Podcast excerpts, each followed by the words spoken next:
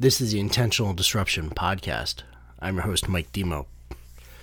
Today, I want to walk through some accountability that came in a conversation last week that, frankly, I was very salty about.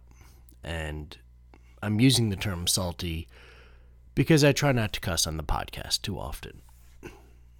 Maybe you've been in this situation too, where you're having an issue at work and there's a reporting channel that you go to.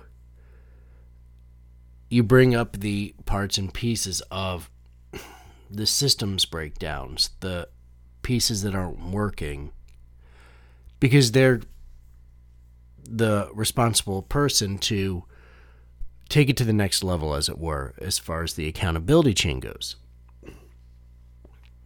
And then in the middle of that conversation, you're essentially told that this is your fault. You should be doing more. Now, maybe that's happened with you before. It's happened to me in the past too.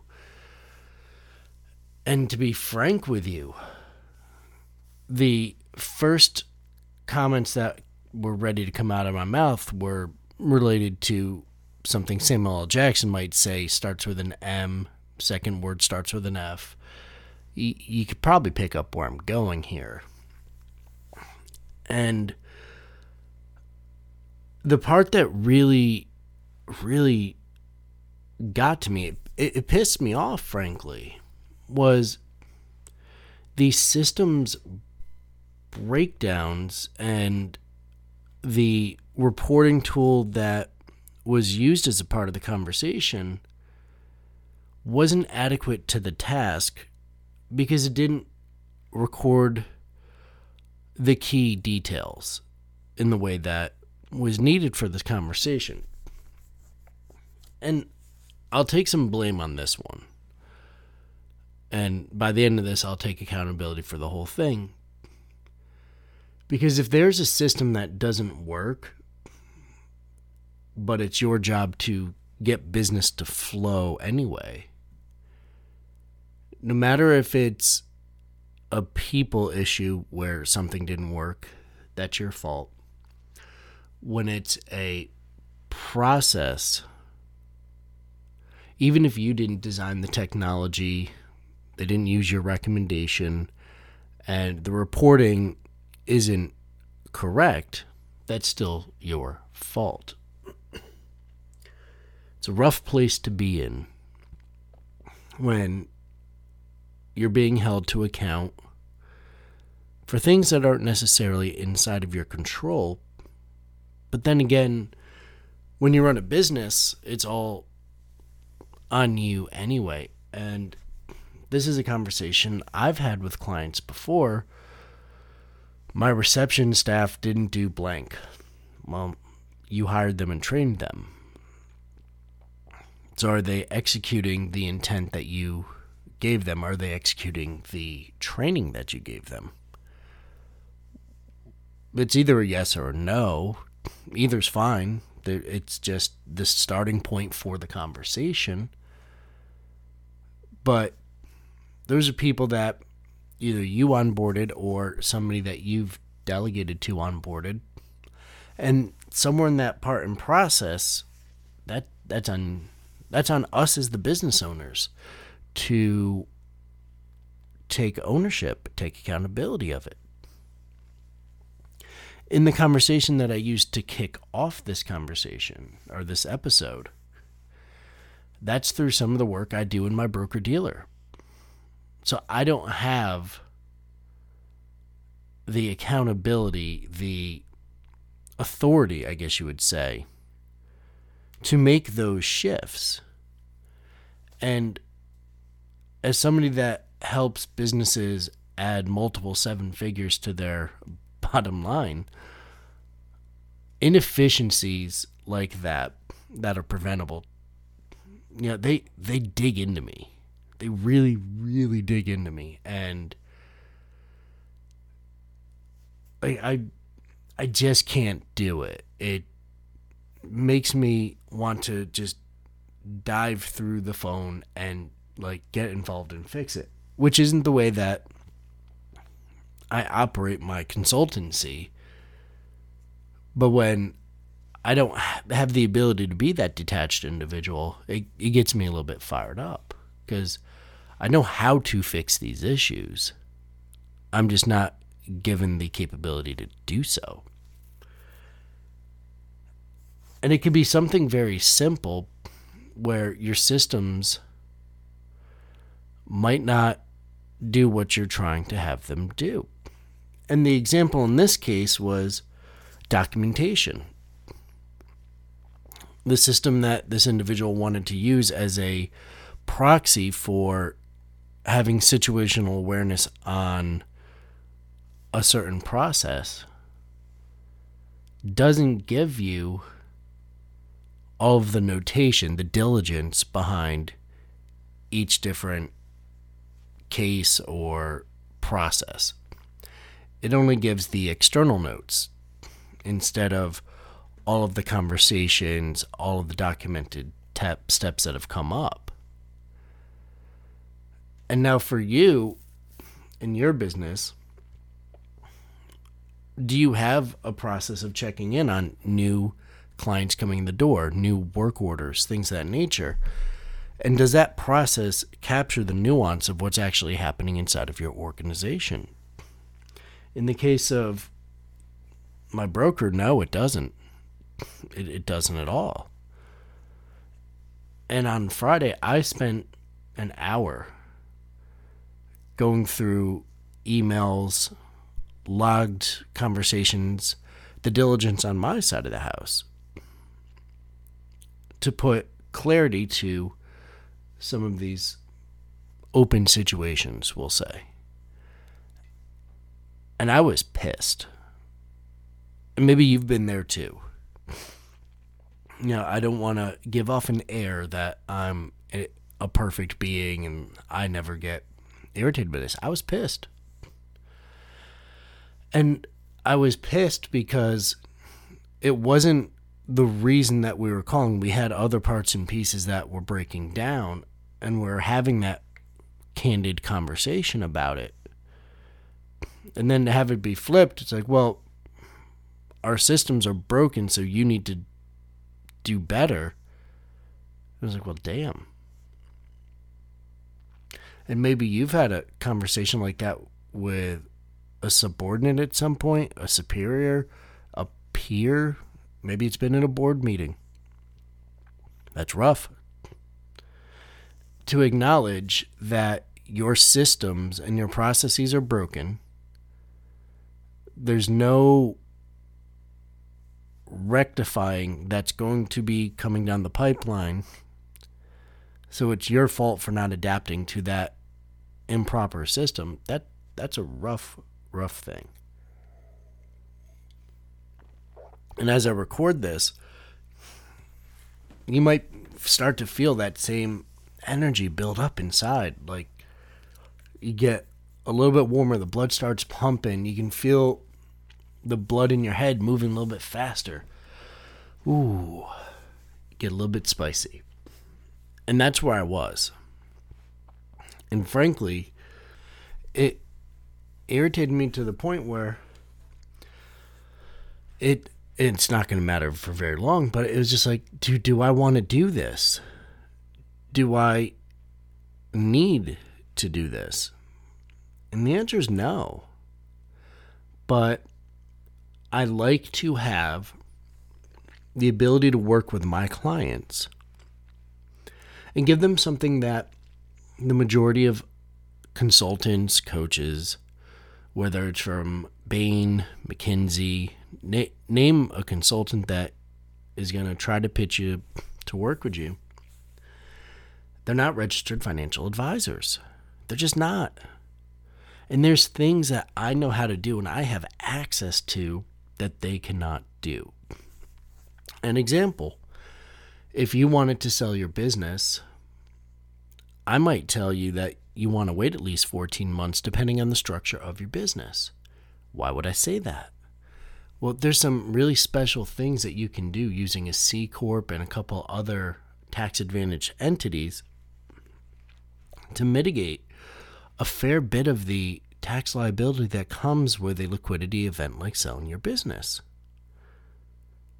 Now, other consultants, if they even think of that, they they might say, well, you know, maybe there's this guy.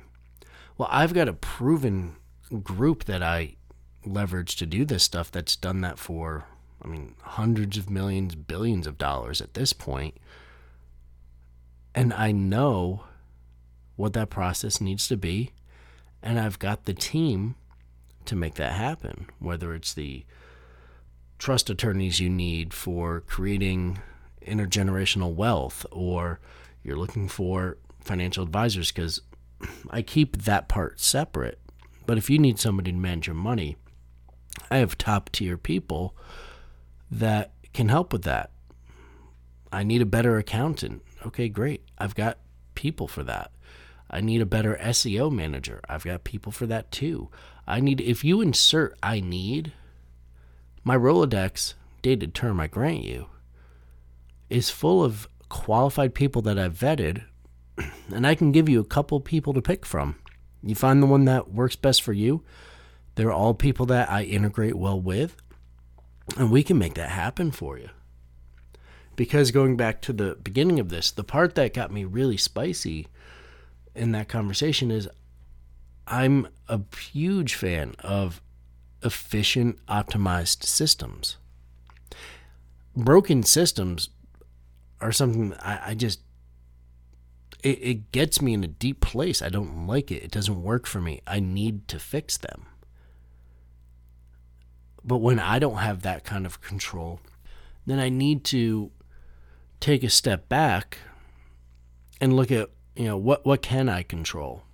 What what is in my sphere of influence to optimize and make better? And for you as a business owner, that's a lot of what you need to do too. You know, depending on what you bought, as far as CRM tools or accounting tools, you need to work within the confines of what you have and optimize the stream of work, the communication, the notations. You need to get that stuff as efficient as it can be inside of your current system. And then down the road, look at the opportunities to upgrade to a more efficient package. And if there are going to be breaks in the system, you as the owner, just like I have to do here, you have to say, hey, the buck stops here. That's my fault. And then the most important critical step is take the time to do some analysis and make a shift going forward. Now, in my case, it's a little bit harder because I'm essentially going to do work that's been delegated out. But you know that that's part of the cost of helping with the financial side of all this stuff is you have to integrate yourself back into another person's system. And in order to make that system work, I have to do a lot more work than really should be expected. And essentially double check the work of the people that their job is to do those things. And inside of your business, if you have to do that, you've either got the wrong process or program, the wrong people,